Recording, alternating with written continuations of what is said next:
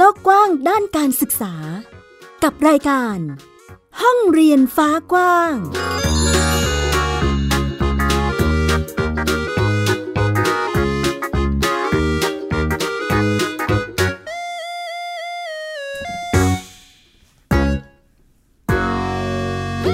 สวัสดีค่ะ คุณผู้ฟังต้อนรับคุณผู้ฟังทุกท่านค่ะ เข้าสู่รายการห้องเรียนฟ้ากว้างนะคะ กลับมาพบกับดิฉันไอยดาสุนศรีเช่นเคย มาพร้อมกับเรื่องราวข่าวสารด้านการศึกษาตลอดช่วงสัปดาห์ที่ผ่านมานำมาเล่าแล้วก็อัปเดตให้คุณผู้ฟังได้ติดตามรับฟังกันนะคะ คุณผู้ฟังสามารถรับฟังเราได้ค่ะ ผ่านทางเว็บไซต์ www.thaipbsradio.com แอปพลิเคชัน Thai PBS Radio หรือแอปพลิเคชัน Podcast นอกจากนี้ยังติดตามข่าวสารของวิทยุไทย PBS ได้ผ่านทางแฟนเพจ Facebook ไทย PBS Radio นั่นเองค่ะ วันนี้ห้องเรียนฟ้ากว้างมีหลายประเด็นเลยทีเดียวนะคะในช่วงสัปดาห์ที่ผ่านมา ไม่ว่าจะเป็นเรื่องของการควบรวมโรงเรียนขนาดเล็กที่มีความชัดเจนมากขึ้นแล้วนะคะ และนอกจากนี้ยังติดตามกันต่อกับโครงการยุวชนสร้างชาติ มาดูกันสิว่าจะเป็นอย่างไรสำหรับช่วงแรกนี้ขอเริ่มกันที่เรื่องนี้กันเลยดีกว่าคุณผู้ฟังขาสำหรับเรื่องของการเดินหน้าควบรวมโรงเรียนขนาดเล็กแล้วก็ตอนนี้ยืนยันแล้วนะคะว่าจะมีการสร้างโรงเรียนควบรวมต้นแบบ เพื่อพิสูจน์ความเปลี่ยนแปลงนั่นเอง ก็เป็นการส่งสัญญาณที่ชัดเจนอีกครั้งค่ะ ในการเดินหน้าควบรวมโรงเรียนขนาดเล็ก หลังจากที่นายอำนาจวิชยานุวัฒน์นะคะ เลขาธิการคณะกรรมการการศึกษาขั้นพื้นฐาน หรือว่าสพทคนใหม่ มีหนังสือด่วนที่สุด ลงวันที่ 19 พฤศจิกายน 2562 ถึงผู้อำนวยการสำนักงานเขตพื้นที่การศึกษาประถมศึกษา และมัธยมศึกษาทุกเขต ให้เร่งดำเนินการควบรวมโรงเรียนขนาดเล็กภายในตำบล ที่มีระยะห่างน้อยกว่า 6 กิโลเมตร ให้เกิดผลเป็นรูปธรรมนั่นเอง หนังสือนี้อ้างถึงมติครมเมื่อวันที่ 7 ตุลาคม 2562 ค่ะ ที่เห็นชอบตามมติของคณะกรรมการ การกำหนดเป้าหมาย และนโยบายกำลังภาครัฐ ให้มีการควบรวมเพื่อยกระดับคุณภาพการศึกษา เพิ่มประสิทธิภาพการจัดการเรียนการสอน ลดภาระค่าใช้จ่ายงบประมาณด้านบุคลากร และการบริหารจัดการ นายเอกชัยกี่สุขพันธ์ ประธานคณะกรรมการการศึกษาขั้นพื้นฐาน หรือว่ากพทนะคะก็เปิดเผยค่ะคุณผู้ฟังว่า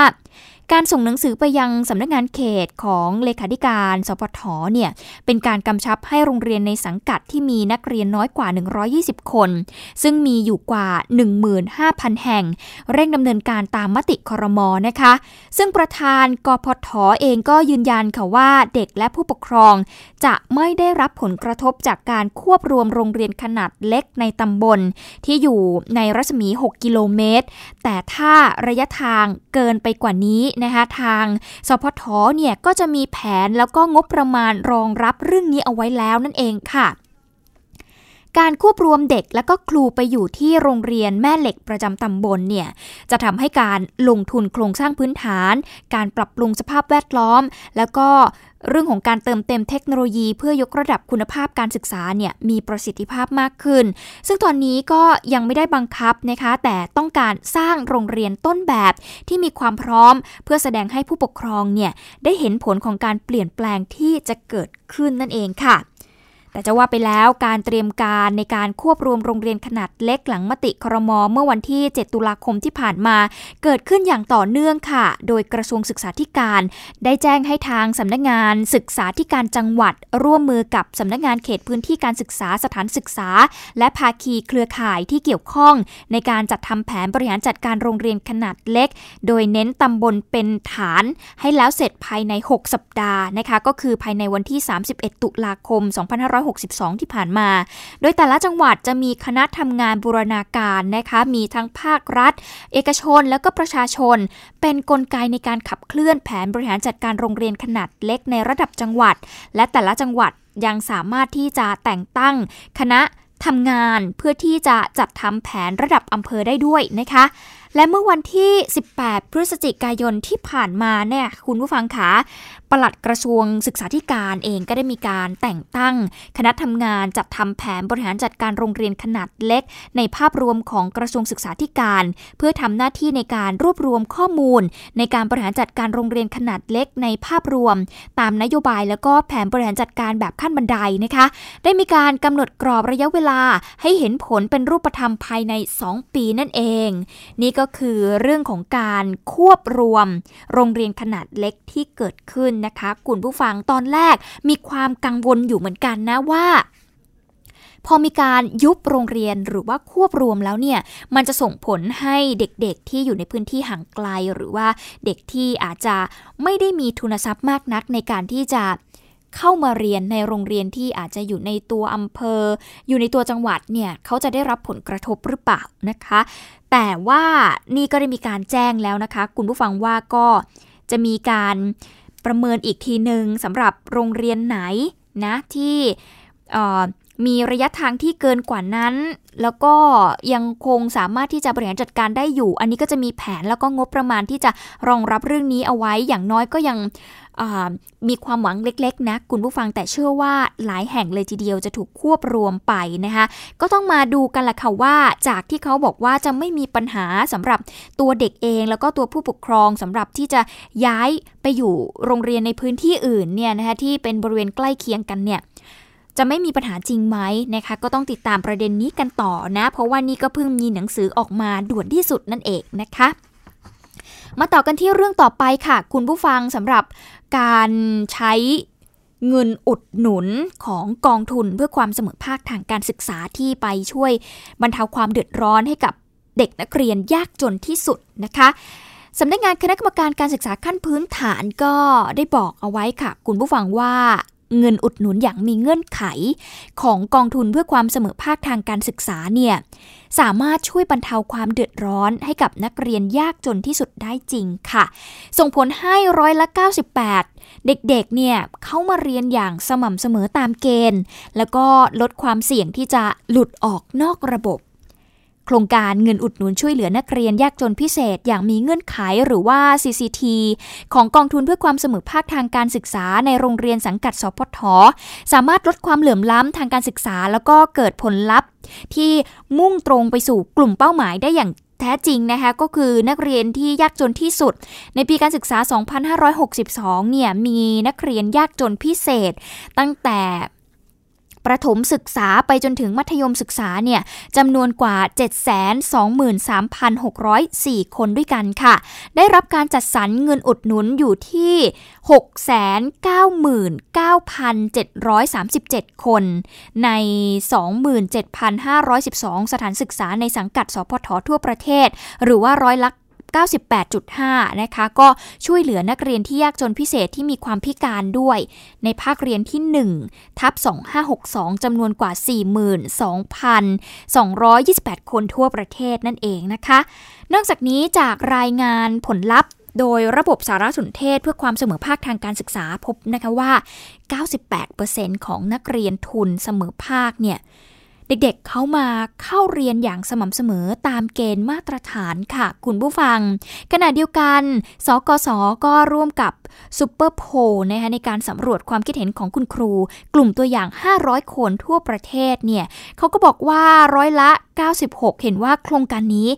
เป็นประโยชน์กับนักเรียนมากถึงมากที่สุด ร้อยละ 96.71 พร้อมที่จะสนับสนุนโครงการระดับมากถึงมากที่สุดด้วย และร้อยละ 89.8 เห็นว่า การที่ครูได้ลงไปเยี่ยมบ้านนักเรียน เพื่อทำการคัดกรองตลอดจนกระบวนการทั้งหมดนะคะ อันนี้ก็คือผลจากซูเปอร์โพนะคะที่มีการสำรวจความคิดเห็นของคุณครู จากกลุ่มตัวอย่าง 500 คนนะคะ ก็ทำให้เห็นว่า ครงการนี้ที่มีการให้เงินอุดหนุน นักเรียนยากจนที่สุดเนี่ยนะคะคุณผู้ฟังสามารถที่จะทำให้เขาเนี่ยอยู่ในระบบได้ไม่หลุดออกจากระบบนะ จริงๆแล้วเนี่ยการที่เด็กคนไหนจะได้รับเงิน อุดหนุนตรงนี้ไปนะคุณผู้ฟังค่อนข้างที่จะมีหลักเกณฑ์ที่รัดกลุ่มเลยทีเดียวนะคะ ต้องเป็นเด็กที่ยากจนมากจริง ๆ นะ คุณผู้ฟังเขาก็จะได้รับเงินส่วนนี้ไป คุณครูจะต้องเป็นคนคัดกรองเองนั่นเองนะคะ ก็ต้องติดตามกันละค่ะ แต่ว่าพูดถึงว่างบประมาณปีหน้าก็มีการลดลงเนี่ยก็ต้องมาติดตามกันดูว่าผลลัพธ์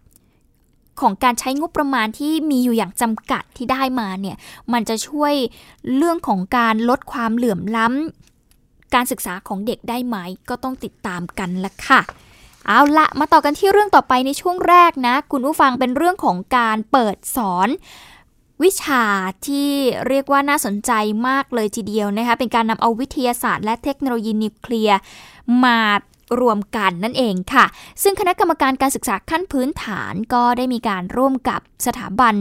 เทคโนโลยีนิวเคลียร์แห่งชาติ ลงนามความร่วมมือกัน ส่งเสริมการเรียนการสอนด้านวิทยาศาสตร์นิวเคลียร์ในโรงเรียน เพื่อให้มีการนำวิทยาศาสตร์ และก็เทคโนโลยีนิวเคลียร์และรังสี ไปใช้ในชีวิตประจำวันนั่นเองค่ะ นายพรเทพ นิสามณีพงศ์ผู้อำนวยการสถาบันเทคโนโลยีนิวเคลียร์แห่งชาติ และนายอำนาจวิชยานุวัฒนะคะเลขาธิการคณะกรรมการการศึกษาขั้นพื้นฐาน ลงนามร่วมกันนะคะในการนำข้อมูลด้านวิทยาศาสตร์ และเทคโนโลยีนิวเคลียร์และรังสี มาพัฒนาการเรียนการสอนวิทยาศาสตร์นิวเคลียร์ในโรงเรียน เพื่อให้เกิดประโยชน์ในชีวิตประจำวัน แล้วก็มีผลต่อการพัฒนาเศรษฐกิจและสังคมของประเทศด้วยนะคะเบื้องต้นเนี่ยจะสนับสนุนการเรียนการสอนในกลุ่มโรงเรียนวิทยาศาสตร์ จุฬาภรณราชวิทยาลัย เป็นระยะเวลา 5 ปี เพื่อให้เป็นโรงเรียนต้นแบบด้านการส่งเสริมการเรียนการสอนด้านวิทยาศาสตร์ และเทคโนโลยีนิวเคลียร์ในโรงเรียน หลังจากนั้นก็จะมีการขยายไปยังโรงเรียนอื่น ๆ นั่นเองค่ะ ก็เป็นความร่วมมือกันระหว่างคณะกรรมการการศึกษาขั้นพื้นฐาน และก็สถาบันเทคโนโลยีนิวเคลียร์แห่งชาตินะคะ ก็จะมีการสอนวิทยาศาสตร์นิวเคลียร์ในโรงเรียน ก็ต้องติดตามกันละค่ะว่าจะเป็นอย่างไรนั่นเองนะ เอาละคุณผู้ฟังเดี๋ยวช่วงนี้เราพักกันสักครู่หนึ่งค่ะช่วงหน้า เรากลับมาติดตามกับโครงการอีกโครงการหนึ่งที่ช่วยแก้ไขปัญหา เด็กจบใหม่ที่อาจจะตกงานได้ในอนาคตกับโครงการยุวชนสร้างชาติ จะเป็นอย่างไรติดตามในช่วงหน้าค่ะ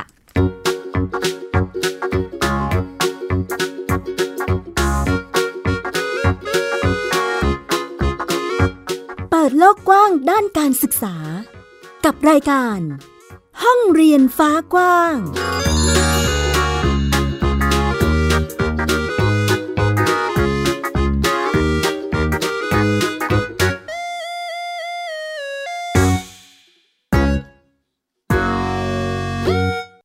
พียงแค่มีสมาร์ทโฟน ก็ฟังได้ Thai PBS Digital Radio สถานีวิทยุดิจิทัลจากไทย PBS เพิ่มช่องทางง่าย ๆ ให้คุณได้ฟังรายการดีๆ ทั้งสดและย้อนหลัง ผ่านแอปพลิเคชันไทย PBS Radio หรือเว็บไซต์ thaipbsradio.com Thai PBS Digital Radioอินฟอร์ทนเมนต์ for all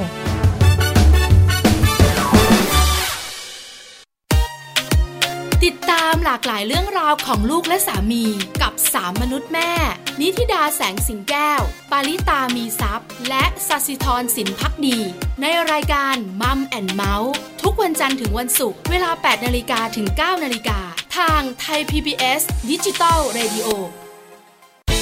ที่คุณอย่ามาถามอะไรที่ search เจอใน Google เออถามกูรูในสิ่งที่ Google ไม่มี TCAS keyword สำคัญเลย ครับ TCAS คือระบบการคัดเลือกค่ะ ดังนั้นถ้าเราบ่นกันเรื่องของการสอบที่ซ้ำซ้อน มันไม่ได้เกี่ยวโดยตรงกับ TCAS อ๋อ เราไปโทษ TCAS เขาไม่ได้ไม่ได้ เพราะเขาไม่ใช่ข้อสอบ ถูกต้อง TCAS คือระบบการคัดเลือก อยากให้ฟังจะได้รู้จากกูรูด้านการศึกษา โดยนัทยาเพชรวัฒนา และวรเกียดนิ่มมาก ในรายการทีคุณทีแคส ทุกวันเสาร์ 16 นาฬิกา ทางไทย PBS Digital Radio ฟังสดหรือย้อนหลังทางแอปพลิเคชันไทย PBS Radio และ w w w t h a i PBS Radio com เพราะวิทยาศาสตร์อยู่รอบตัวเรา มีเรื่องราวให้ค้นหาอีกมากมาย เทคโนโลยีใหม่ ๆ เกิดขึ้นรวดเร็วทำให้เราต้องก้าวตามให้ทัน อัปเดตเรื่องราวทางวิทยาศาสตร์ เทคโนโลยี และนวัตกรรมที่จะทำให้คุณทันโลก กับรายการ s c i e n t e c h ทุกวันจันทร์ถึงวันศุกร์ทางไทย PBS Digital Radio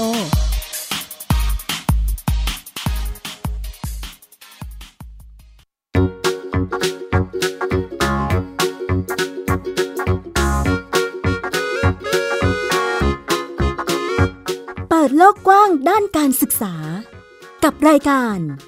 ห้องเรียนฟ้ากว้าง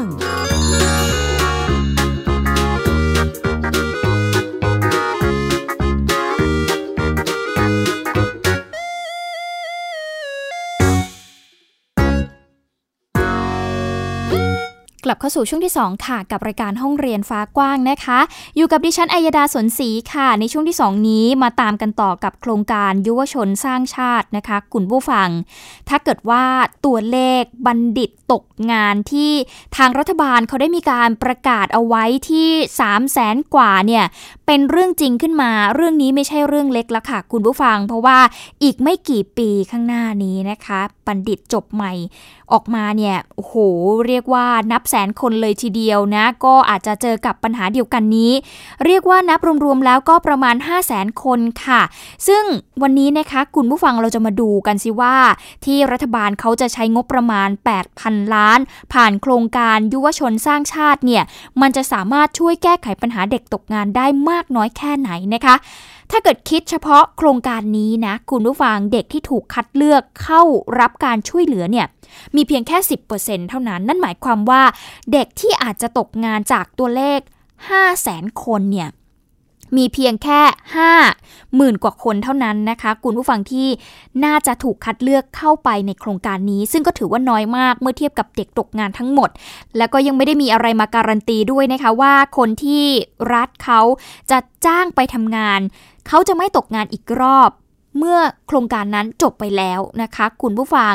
ตอนนี้วิกฤตบัณฑิตตกงาน ถ้าดูผิวๆก็อาจจะเป็นเรื่องปกติในยุคเศรษฐกิจตกต่ำใช่ไหมคะ แต่ถ้าดูแนวโน้มจากการตกงานสะสม แล้วก็ความผันผวนของเศรษฐกิจในยุคปฏิวัติอุตสาหกรรม 4.0 เนี่ย คือโจทย์ใหญ่ที่ไม่ใช่ไทยเท่านั้นที่เจอค่ะ แต่หลายประเทศเองก็พยายามที่จะแก้วิกฤตนี้ โดยมาตรการที่ มีความแตกต่างกันออกไปนะคะ ไทยเองก็เพิ่งจะคลอดมาตรการแก้ไขปัญหานี้ โดยยืนยันว่าเป็นเพียงแค่การบรรเทาปัญหาเฉพาะหน้าเท่านั้น วันนี้มีรายงานให้ได้ติดตามกับเรื่องนี้กันไปฟังกันค่ะ ยุวชนสร้างชาติ โครงการน้องใหม่ล่าสุดของรัฐบาลพลเอกประยุทธ์จันโอชา ต้องการลดอัตราการว่างงานของบัณฑิตจบใหม่ขอตัวเลขงบประมาณออกมาแล้ว ไม่ต่ำกว่า 86,000 ล้านบาท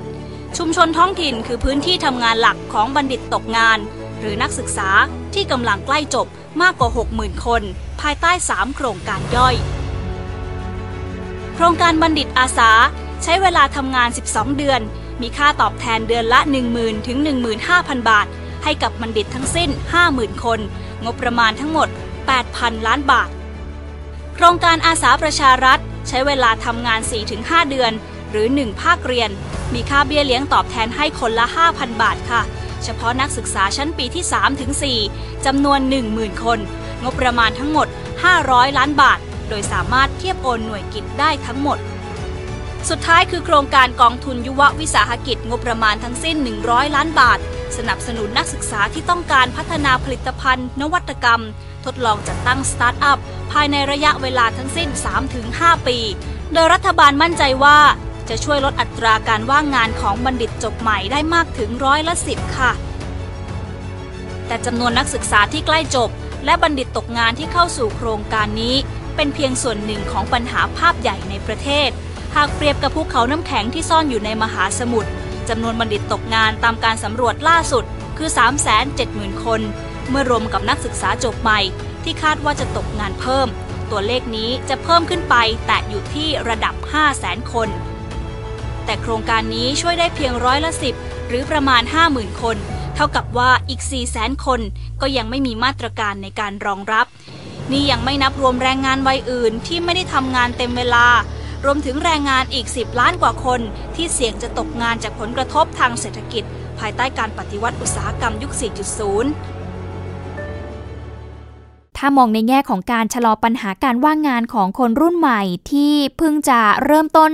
ชีวิตการทำงานนะคะ โครงการยุวชนสร้างชาติก็ถือว่าตอบโจทย์แล้วค่ะ คุณผู้ฟังแล้วก็เป็นจุดเริ่มต้นที่ดีที่รัฐบาลออกมายอมรับ แล้วก็พยายามที่จะแก้ไขปัญหานี้นะคะ แต่ว่านักเศรษฐศาสตร์ด้านการศึกษามองว่าตกงานกันกลุ่มใหญ่ขนาดนี้เนี่ยจะต้องแบ่งกลุ่มการแก้ไขปัญหาเป็นกลุ่มย่อยๆ แล้วก็ออกแบบเครื่องมือในการแก้ไขปัญหาให้สอดคล้องกับบัณฑิตแต่ละกลุ่มด้วยที่สำคัญไม่น้อยไปกว่านั้นเลยก็คือเรื่องของการออกแบบสภาพแวดล้อม ให้ใกล้เคียงกับโลกจริงในยุค 4.0 ด้วยนะคะ ส่วนกลุ่ม 10%ที่ได้รับความช่วยเหลือจากโครงการนี้ก็ต้องกำกับติดตาม แล้วก็สร้างระบบรองรับการตกงานซ้ำหลังโครงการสิ้นสุดนั่นเอง พวกนี้ถูกใช้ในยุโรปมาแล้วประมาณ 10 ปีนะครับแล้วมันพบว่าผลที่ได้เนี่ยมันไม่ยั่งยืน ด้วยเหตุผลว่าบางทีเนี่ยพองานที่เขาสร้างขึ้นมา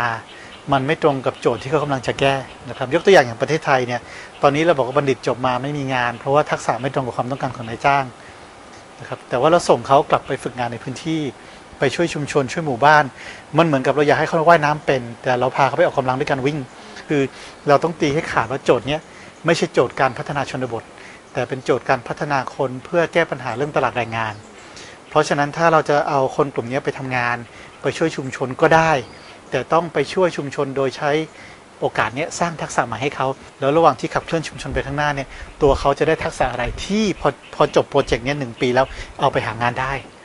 อันนี้ยังไม่เห็นภาพตรงนี้ชัดเจน นั่นก็เป็นเสียงของคุณเกียรติอนันต์ล้วนแก้วนะคะนักเศรษฐศาสตร์ด้านการศึกษานั่นเองค่ะ ที่สำคัญก็คือการเรียนรู้บทเรียนจากต่างประเทศที่ล้มเหลวแล้วก็มีสำเร็จด้วยนะคะคุณผู้ฟังก็ต้องเรียนรู้กันไป อย่างที่ประเทศเยอรมัน แล้วก็ประเทศออสเตรเลียนะคะคุณผู้ฟังก็ใช้มาตรการจูงใจ แล้วก็จับคู่ระหว่างผู้ประกอบการกับบัณฑิต ขณะที่รัฐบาลญี่ปุ่นนะเขาก็สนับสนุนให้บัณฑิตจบใหม่เนี่ย ทำงานชุมชน แล้วก็สารต่อธุรกิจของครอบครัวในท้องถิ่น ไปพร้อม ๆ กับการพัฒนานโยบายด้านเศรษฐกิจ เพื่อรองรับเด็กจบใหม่ อย่างเช่น การพัฒนาการท่องเที่ยวนั่นเองนะคะ เล่าให้คุณผู้ฟังฟังก่อนอย่างนี้ละกันนะคะสำหรับโครงการยุวชนสร้างชาตินะคะคุณผู้ฟังก็เป็นโครงการที่มีโครงการย่อยๆ ออกไปอีกนะคะไม่ว่าจะเป็นบัณฑิตอาสา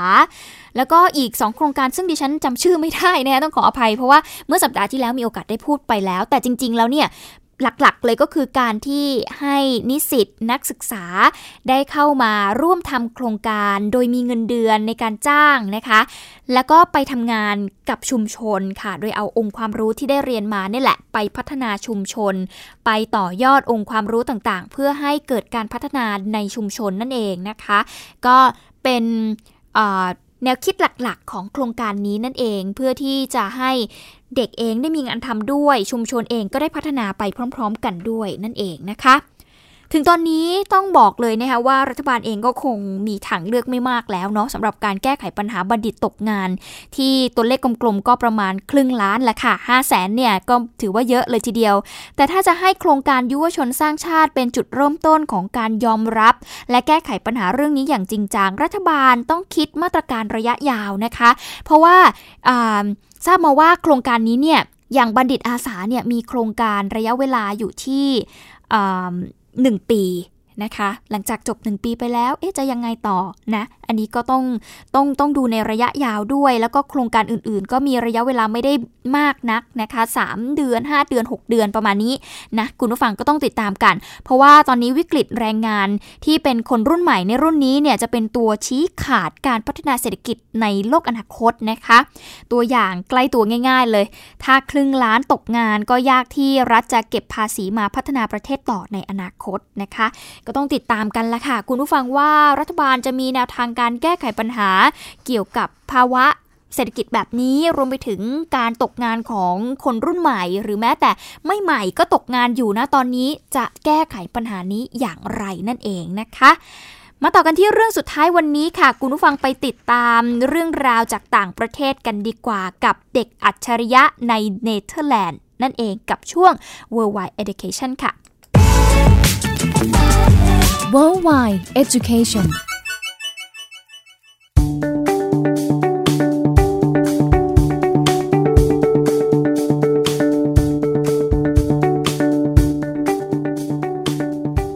ชายชาวเบลเยียมวัย 9 ปี เป็นเด็กอัจฉริยะที่กำลังจะกลายเป็นบัณฑิตที่อายุน้อยที่สุดในโลกค่ะลอเรนต์ไซมอนค่ะ เด็กชายชาวเบลเยียมวัย 9 ปี ผู้ที่มี IQ สูงถึง 145 กำลังจะสำเร็จการศึกษาระดับปริญญาตรี สาขาวิศวกรรมไฟฟ้าที่มหาวิทยาลัยเทคโนโลยีไอนด์โฮเวนประเทศเนเธอร์แลนด์ ในเดือนหน้านี้ เด็กอัจฉริยะรายนี้ได้บอกนะคะว่า วางแผนที่จะศึกษาและวิจัย เรื่องอวัยวะเทียมต่อ เพื่อที่จะพัฒนาร่างกายมนุษย์เทียมให้ได้ในอนาคต โดยได้แรงบันดาลใจมาจากนิโคลาเทสลานักประดิษฐ์อเมริกันเชื้อสายเซอร์เบีย และคนในครอบครัวที่ป่วยเป็นโรคหัวใจ ไซมอนเกิดที่เบลเยียมค่ะ ก่อนที่จะเดินทางมาที่เนเธอร์แลนด์ เพื่อเรียนต่อมหาวิทยาลัยในสาขาวิศวกรรมไฟฟ้าหลักสูตร 3 ปี จนสำเร็จการศึกษาภายในระยะเวลาเพียง 9 เดือนเท่านั้น จากข้อมูลของ Guinness World Records นะคะระบุว่าก่อนหน้านี้มีเด็กที่เรียนจบปริญญาตรีอายุน้อยที่สุดคือไมเคิลเคียนี ซึ่งมีอายุ 10 ปีกับอีก 4 เดือนนั่นเองค่ะ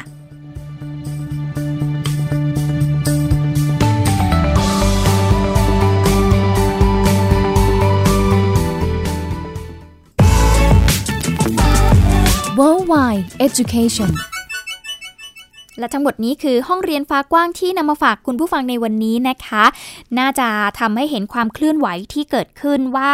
ตอนนี้ การศึกษาไทยเป็นอย่างไรแล้วบ้าง มีโครงการอะไรบ้างที่มา support สนับสนุน ในการที่จะให้โอกาสทางการศึกษาสำหรับเด็กไทยได้บ้างนะคะ คุณผู้ฟัง เอาละติดตามกันได้ทุกวันเสาร์และอาทิตย์กับวิทยุไทย PBS นะคะ www.thaipbsradio.com สำหรับวันนี้ดิฉันอัยดาสนศรีขอตัวลาไปก่อน สวัสดีค่ะ ติดตามรับฟังรายการย้อนหลังได้ที่เว็บไซต์และแอปพลิเคชันไทย PBS Radio ไทย PBS ดิจิทัล Radio วิทยุข่าวสารสาระ เพื่อสาธารณะและสังคม